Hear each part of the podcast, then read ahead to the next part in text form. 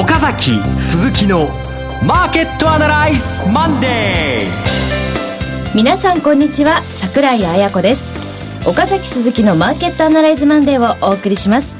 パーソナリティは金融ストラテジストの岡崎良介さん。岡崎です。よろしくお願いします。そして証券アナリストの鈴木一之さん。鈴木一之です。おはようございます。よろしくお願いします。この番組はテレビ放送局の BS12 チャンネル12で毎週土曜朝6時15分から放送中の岡崎鈴木のマーケットアナライズのラジオ版です。週末の海外マーケット月曜前場の市況や最新情報はもちろんのこと。テレビ放送では聞けないラジオならではの話など耳寄り情報満載でお届けします。さあということなんですが先週末大雪すごかったですね、はい、私は大雪の中ですね、えー、8日土曜日横浜でセミナーがありましてですね。セミナーは決行されたんですね、決行されたんです。で、えー、横浜駅を降りるとお出るともうそこは辺り一面銀世界。で横浜駅にあのジョイナスというですねあります。地下街があるんですね。駅前。そうです。でこの地下街を通っていけばあそこのホールまで行けると思ってですねどんどんどんどん行ったんですけども全然そこじゃ足りなかったんですよ。もっと向こうだったんですよ。もう出たところはもうこれもう本当に吹雪状態、ブリザートの中で、はい、で、人を歩いていない、もうどうしようもない、道もわかんなくなってホワイトアウトですよ。で、私はもうしょうがないから戻りました元の位置まで。一旦駅まで戻って、で、タクシーがいたんですね、そこに並んでましたけども。で、お願いしてタクシーに乗りまして、短い距離だけど頼むよと言ってですね、会場に着いたんですよ。もう会場に着いたらもうきっとお客さんなんか誰もいないだろうなと。もうしょうがないな、この雪のと思ったらですね、なんとこれがほぼほぼ満員で。えー涙出ましたね。私はもう渾身の力を振り絞りましてですね、はい、もう言ってはいけないこととかですね、大事に取っておこうと思ってたネタまでも、全部出しちゃった。あれでも出してですね、もうありがとうございましたと。もう、このお礼はですね、来週の相場で返したいと思いますということでですね、精一杯お話を伝えてまいりました。という土曜日でございました。今日はじゃあそのセミナーの内容をかいつまんで少しずつ、少しずつお聞きしましょうかかいつまんですか、はい、はい、ということであの来ていただいたね皆様どうもありがとうございました。いや本当ありがとうございました、はい、ということで今日も楽しみに聞いていただければと思います、はい、それでは番組進めていきましょう。この番組は株三六五の豊か商事の提供でお送りします。今週のストラテジーこのコーナーでは今週の展望についてお話しいただきます。えー、株価戻ってますね。はい、えー、630円ぐらいですか、今ね。えーえー、まあ、現物指数は朝方から大きく上昇です。うん、えー、まあ、今年、年が明けてから月曜日というのはプラスになったことがないという、うん、なんか不思議なジンクスというものに、こう、これまで襲われていたんですが、うん、今日は久しぶりに明るい週明けという形になりましたね。えー、っとね、最初にと言いますか、きっかけは先週木曜日ぐらいから V 字に戻ってるんですよね。はい、で、ね、木曜日からなんですけども、水曜日あたりからソフトバンクが切り返してきてるんですよね。はい、ソフトバンクが切り返して、これ何が起きてるのかよくわかんないままですね、そろそろ反転なのかなと思って、そのまま雇用統計に突入。で、雇用統計の数字はなんと11万人しか増えてなかったんで、一瞬ここでですね、ドカンと売り物が出るんです。うん、株にも、為替にも。ところがですね、こっからなんですよ、問題は。例のビデオオンデマンドでも言いましたけれども、まずこういう時は、えー、状況判断、ブラジル株を見ましょう。うんうんあるいは、為替の動き、新興国の通貨を見ましょう。そして、ビックス指数、寄り付きを見ましょう。と、こう見たところ、えー、ブラジル株の方は堅調に、新興国通貨も安定的に、そしてビックス指数はなんと20ポイントから15ポイントまで一気に下落。一体これは何が起きてるんだと。みんな巡ったと思うんですね。はい。裏シナリオですよね。裏シナリオ。表、うん。表シナリオ、シナリオってのは20万人増加して景気が良くて、うん、で、まあ、その中で企業業績の増、えー、向上で、上、あの、上昇でですね、株価がある。これは表シナリオ。裏シナリオ、シナリオはですね、景気が大して良くねえじゃないかと。うん、11万人しか増えてないなと。はい、増えてないっていうことは、テーパリング急いじゃダメだろうと。うん、急いじゃダメだということは、あ今までまあ、850が750、650と来たけども、少しブレーキがかけながら、あるいはまあ、これ以上の加速はないかもしれない。そう思った瞬間に新興国からの資金流出が止まる。うん、新興国通貨が安定する。はい、新興国の株が回復する。で、えー、その新興国の回復とともにですね、実はこれイコールソフトバンクの株価の回復でもあるんですよ。はい、どういう意味かっていうと、格付けの問題です。要するに、えー、倒産リスクの高いものが、えー、要するにいろんなまあ資産がありますけど、底辺の方に近いところから順番に崩れていったんですけども、この下の方の崩れ方がですね、収まってきたんですよね。で、このあたりからですね、このまあ見方っていうのがだんだん広がってきて、そして引けにかけて、えー、アメリカの株は一気に回復と。うん、えー、2ヶ月、6ヶ月ぶりでしたか、10月以来の2週、2日連続の急上昇になったと、こういう感じですよね。そうですね。あのー、ソフトバンク、先週火曜日日経平均が、えー、610円安をつけるという、うん、まさに、まあ、瞬間的に1万4000のお題割り込んだっていう、あの日にソフトバンクは逆行高をつけた。ですね。まあ、9日間それまでずっと下がり続けていて、10日ぶりの反発をして、なんか少し動きが変わってきたのかなんて、ぼんやりと、まあ、不安心理抱えながら、みんなは感じ始めていたんですが、まあ、そこから少しずつ変化が出たということが。あまり日本人には知られてないんですけども、ソフトバンクっていうのは、アメリカではジャンクなんですよ。ジャンク。はい。格付けがほとんどない。っていうか、WB クラスでしてね、はい、日本じゃピカピカの毎日毎日テレビで放送で、の CM 見てますから、もう最高の企業だと思ってるじゃないですか。アメリカに行くとソフトバンクは風なんですよね。なんだそれはと。で、その誰も知らない会社がスプリントネクステルを買収すると。そもそも、ものすごいハードルが高いとこから来てるわけですで株式市場的にはですね、まあ、株価が随分上がってたんでみんな良かったんですけども、えー、財務の世界、資金調達の世界ではソフトバンクはやっぱりあの、胃の中の蛙であることは間違いないんですよ。うん、日本でしか調達できない。日本だとソフトバンクの無担保社債は個人投資家にや今山のように売れるけど、アメリカのでの資金調達非常に難しいんですよね。で、こういう中で、えー、この話と実はトルコとかですね、インドネシアとか南アフリカの話って実は根っこは同じなんですよね。結局それぞれお山の対象ですから、それぞれ自分の通貨の中で。マーケットは、まあ、もろもろ複雑な要因絡み合ってますが、端的に具体的に現れるのはソフトバンクの株価に今回の。日本の場合はそれに象徴されたと思いますね。要するに一番きつかったのはジャンク、ハイイールド、新興国、格付けの低いものが12月18日去年の FOMC、テーパリングを始めますよと言ってから崩れてるんですよね。つまりテーパリングっていうのはその一番弱いところに今聞いてた、急所に聞いてたわけですよ。はい、で、そのテーパリングのスピードが収まるかもしれない、そんなに速くないかもしれないという見通しが広がることで、このあたりからこの1ヶ月間の調整がようやくですね、えー、一つ目の均衡点に向かいつつある、戻りつつあるというところですね。まあ、良い話は悪い話、悪い話は良い話ということが、まあ、最近株式市場によく起こりますが、今回はこの、こういう時の数字が悪かったことがプラスの方向にで、裏シナリオですね。裏シナリオ。まあ、でもね、すいません、ラジオの聞いてる方々5分や6分でこの話はできないので、次のセミナーでお話しましょうね、これね。あのー、横浜のセミナーでこの話をでみんな、皆さん我慢してずっと聞いてくださったんですけどね。えー、なかなかこれ時間かけてやらないとね、説明できないもんですからね。話をすみません、元に戻してしまって、えー、えー、もう冒頭に投げかけるべき質問。今週の戦略、うん、今週はどのように戻りですね。とりあえず1万5000まで回復してくる可能性があると思います。はい、で1万5000っていうのは、あのー、株式の売買で見ると、2週間前、27日の週ですか。外国人投資家が7400、500億売ってるんですよね。はい。あそこ。で、あれ1万5000円を切ったところでストップロスの売りですね。ですからストップロスの売りっていうことは戻ってくるんだったら買い戻す可能性ありますね。今週はね。うんで、私はこの外国人投資家の売りっていうのが一体背景何だったのかなと思うんですけども、やっぱりこれもよくよく考えてみると、去年の年末に、年末にですね、かなり先を見越して買い込んだ向きの、うん、まあ、あの、そのシナリオが崩れたことによる調整、調整売り、これだった可能性が高いと思います、ね。11月半ばぐらいから年末の相場は上昇開始しましたが、うん、まあ、結局それをほぼ前年、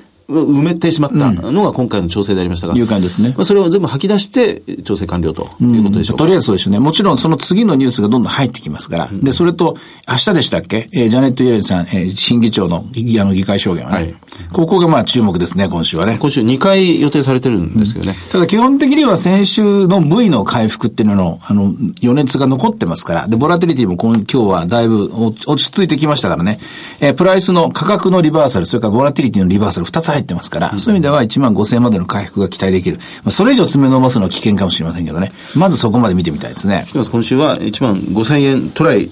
いけるかどうかというところですね。うん、はい。えー調整が、今回は高値からのあまりの急激な、まあ、下落でありましたが、うん、14%のマイナスまで行きました。うんうん、瞬間日経平均1万4000の大台割れ、はい、現物指数行きましたが、うん、まあ、これで今回の下げは、もう大体こう、いいとこ出たと。あるいはひょっとして1万5000まで今週戻るにしろ、もう一回2番底を取りに行くっていうイメージはありませんか？支えになったのはですね、為替の調整が極めて軽微だったことですね。うん、100円割れなかったというところ。これはやっぱり構造が変わったということの一つの証だったと思いますね。構造構造が変わった。うん、日本の、えー、経済の構造、貿易の構造、はい、えー、まあ、それからお金の流れの構造ですね。うん、まあ、日本からの、えー、ポートフォリオレバランス効果、異次元の金融緩和は引き続き継続することは間違いないですから、はい、そういう意味では円安は続いていくということなんでしょうね。まあ、ドル安円高になりきれなかったというところが、うん、一つ構造転換の、まあ、兆しというところに見れる支えになったでしょうでしょうね。それでまあ、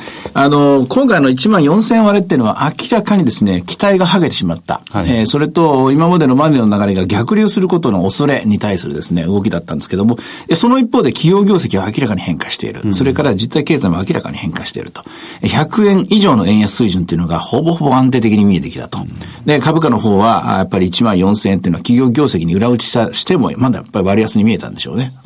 そうですね。あのー、日本電産6594あたりの株価を見てると、下げたくもなんともない。うん、非常に強い基調をキープしてるんですが、まあ、先週の日経平均610円安で仕方なく下げたというぐらいの動きでしかないんですもんね。うん、その後、先週の後半にかけて、また高値を取ってくれた動きになってますから、個々の銘柄では非常に強い基調のものが、まあ、目立つという週でもあります。火曜日だったか水曜日だったか、225銘柄全部下げてるだから、一つだけソフトバンクだけ上がってるっていうのは、すごかったですね、あれね。火曜日ですね。うん。あれは神の啓示のように思いましたね。まあ、東証一部全体でも値上がり銘柄13銘柄しかなかった。うん、まあ、そのうちの一つがソフトバンクだったということであります、ね、面白い時代になりましたね。はい。では、前場の指標で他に見ておくべきものありますか？えー、業種で見るとほぼほぼ全面高じゃないですか？ええ、あの、マザーズが4%以上急上昇しているあ、そうですか。という状況でありますね。マザーズが4.5%プラスになってます。まあ、先週、一番最後まで大きく売られたのが、まあ、マザーズ。まあ、王将回避の売りと全部言われましたが、まあ、それが一気に切り返しているというところであります。はい。では、株365ですが、いかがでしょうか？はい。えー、こちらは14635であります。えー、気配値が、あこれが、あげあいや、すみません。えー、635回の649やりですね。はい。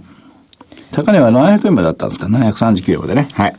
はい。ということで、いろいろ展望していただきました。今週末には、土曜朝6時15分から BS12 チャンネル12で放送の岡崎鈴木のマーケットアナライズもぜひご覧ください。また、Facebook でも随時分析、レポートします。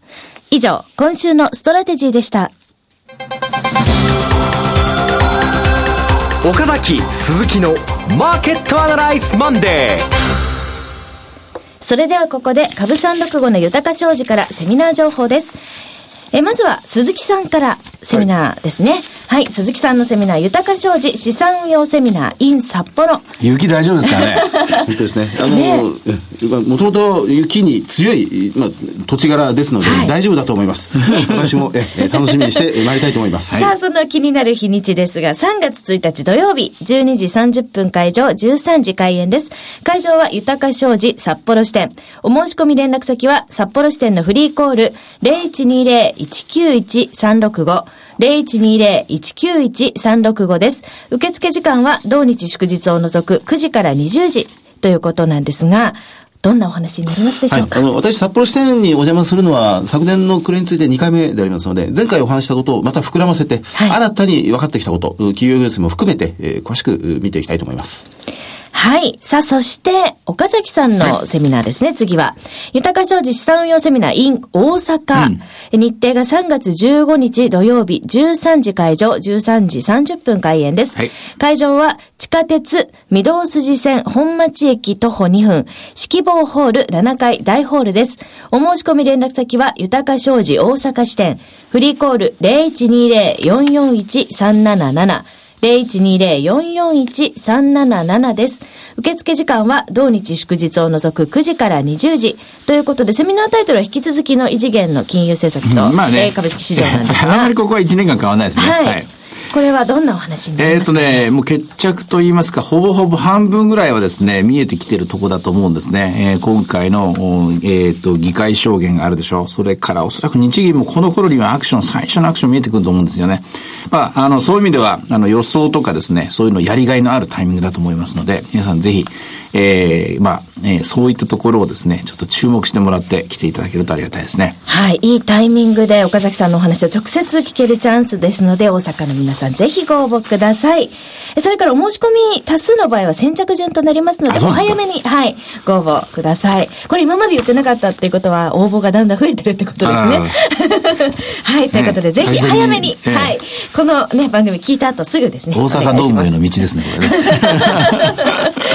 はい、ということで、以上が、かえー、豊か商事からのセミナーです。さあ、続いてはですね、えー、BS12 チャンネル12で放送中の岡崎鈴木のマーケットアナライズからのセミナー情報です。3月8日、土曜日、東京茅場町にて無料の投資家セミナー、リアルマーケットアナライズ2014春の陣を開催いたします。会場は東京証券会館8階ホール。応募方法は BS12 チャンネル12の岡崎鈴木のマーケットアナライズと検索いただきまして、番組のホームページからリアルマーケットアナライズ2014春の陣の応募フォームにご記入いただくか、電話番号0120-953-255 0120-953-255から通話料無料自動音声応答サービスにて24時間ご応募受けたまっております。締め切りはちょっと早いんですが、2月24日の月曜日、再来週の月曜日となっております。こちらも毎回抽選となりますので、ぜひ、ご応募いただければと思います。さあ、そしてもう一つ、えー、2月のね、頭から、えー、あ、三1月の、あ、違う、2月3日からでしたっけ、えー、配信を、はい、はい、しています、うん、えー、リアルマーケットアナライズのウェブ版セミナーとも言います、うん、えー、マーケットアナライズプレミアムオンデマンドということで、配信しております。そうなんですね。あの、はい、あの、当日の配信スタートを逃した方でも、今でもずっとあの、いつでも見られるようになってますので、えー、B、えー、VOD セミナー視聴方法としましては、BS12 チャンネル12、岡崎鈴木のマーケットアナライズのホームページにアクセスいただきまして、VOD セミナーというボタンをクリックしていただければ、簡単に視聴できますので、うん、えー、雇用統計と投資戦略という、えー、VOD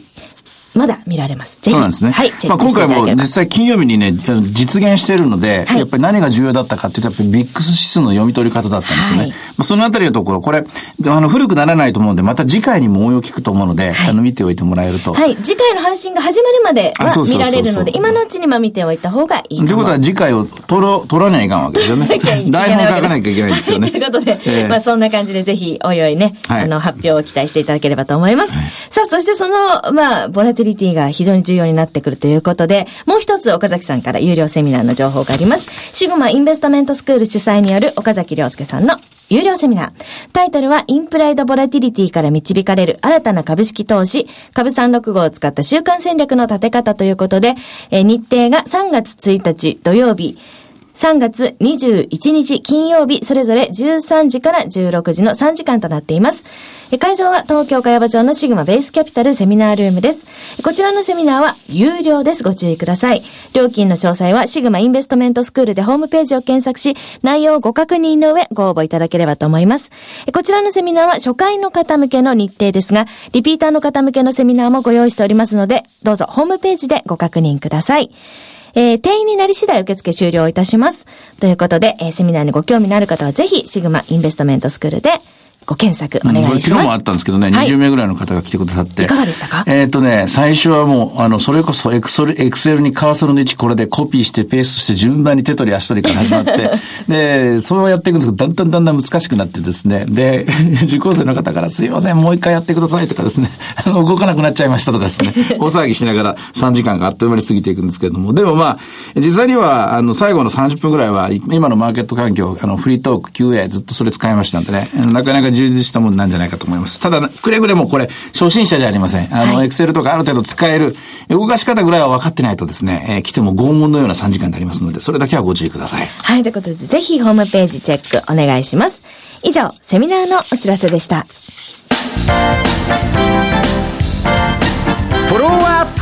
アナライズこのコーナーでは先週放送の BS12 チャンネル12日、岡崎鈴木のマーケットアナライズについてお二人にレビューしてもらいます。大和証券の、えー、塩村さんにお越しいただきまして、えー、この JPX 日経400に関連する ROE を用いた、うんまあ、企業銘柄選定、うん、えー、インデックスに入る入らないっていうところから、また詳しくお話を伺いました、うん、私は最初作った台本とは全然違う結論に自分がおあの導かれていったのが、本当に新鮮な感動を覚えましたね。最初の作った台本っていうのは、考えたシナリオっていうのは、まあ、これによって何の株が上がって何の株が下がるのかって、そういう単純な話だったんですけども、はい、終わった時に私の心に残ってるのは、これは日本の経営者に対する強烈なメッセージだと。日本の株主っていうのは本当におとなしくて草食動物で、あの、物言わぬサイレントマジョリティだった。もう何十年、おそらく何百年とそうなっていくはずなんですけれども、誰も文句言わないのが、株主に対して初めてこのベンチマークとなるですね、JPX 日経400が文句を言う。お前のところは400社に入れないんだぞと。入ったとしても転換は低いんだぞと。だから今度は外れるかもしれないよっていうですね、通知表になるんですね。これ日本の企業の経営者、これはもう背筋がゾッとする思いかもしれないし、変わっていくかもしれませんね。あの、時価総額が低迷していて良いってものではなくなってきたんです、ね、関係ないですね。時価総額が高くないとこに採用されない。うん、しかも ROE、営業利益が3年連続赤字だったらもちろんダメ。ダメだと。で、もうそれ以外にも、まあ、独立社外取締役をちゃんと2人以上こう選国際会計基準だと。はい、うん、そういうものを全部備えて初めて、このスクリーニングに乗ってくると。一流でメジャーリーグに入れるぞという意味ですよ。はい。うんえー、やはり企業経営者のマインドは明らかに変わってきてるってことを塩野さんもおっしゃって、えー、入ってこれなかった会社の、はい、えー、役員はやっぱり変えた方がいいですよね。うん、えー、入れなかったんだということで、とりあえずはですね、責任取られかんと。はい、というような事態に世の中変わっていくと面白くなりますよね。毎年6月末のデータに基づいて、8月に年に1回銘柄の入れ替えなどを発表することになるようですから、この入る銘柄もそうですが、外される銘柄もこれまた大変ですよね。はい、そのあたり、なんで外れたんだっていうところの分析を。当たり前ですよね。あの世の中競争なんですから、役員っていうのがですね、あの、ぼんやりで、自分の役員室でですね、ゴルフの練習してる、そんな時代終わりましたからね。本当に。ね、今後ね、本当大注目なんですが、あと私、年金のお話が面白かったんですけども。そうですね。年金の制度改革があって、外国の諸制度、GPIF の組入れ比率が、改めてこう、比較してみると、カルパースやノルウェーの組入れとこれで随分リスクを取ってこなかったんだそう、124兆円79名で、79名だったかな？はい、79名でした。外国4000何人とかちょっと馬鹿にしてんじゃないかって感じですよね、それね。え、あれは何あの、年金の機構のそのインハウスでやってる人が少なくて、他は外注してたってことなんですか？いやいや、要するにそこの、その機構の中に属してる人の数なんですよ。だから、単純に、あの、ファンドマネージャーに任せっきりっていうのでやっちゃってるんですね。向こうはもっと根掘り葉掘り詳しく、それでまた難しい資産も、金融資産も組み入れてますから、それなりにですね、あの、審美眼がある人間って言いますかね、その鑑定能力ある人間が集まらなきゃしょうがないですからね。やっぱり何千人単位になっていくんでしょうね。日本はその点、どっさりとトピックスドンとかね、国際ドンとかですね、そういう丼注文してましたから、やっぱり人数少なくて済んだわけですよ。インデックスとほとんど同じなら、まあそれで良いということであったわけですよね。それを超過するっていう、その運用の公設は一切問われてこなかった。その通りですね。ということがありますから。まずは人を増やすところからですよね。その人がいるのかどうか、あ、そこですよね。ね育ててたらもう間に合わないですもんね。教えてやろうかと。本当ですね。偉そうな言い方しました。教えてやろ うかさあ、それから今週の注目点というか、ニュースなどで見ておくべきものありますか、はい、公聴会ですよね。えー、っと、12日、えー、会員金融サービス委員会でのイエレン FRB 議長に対する公聴会。これが最大のポイントですね。あとは、13日木曜日のあのアメリカの小売りの売上高も大事です。うん決算が相変わらずたくさん出てきます。うん、今週が決算のいよいよ最後の山ということになってくると思いますが、えー、3つ目の山、これでほぼ決算は出揃うということになりそうです。はい。はい。岡崎鈴木のマーケットアナライズマンデーそろそろお別れの時間です。ここまでのお話は？岡崎亮介と鈴木和之そして櫻井彩子でお送りしました。それでは今日はこの辺りで失礼いたします。さようなら。この番組は株三六五の豊か商事の提供でお送りしました。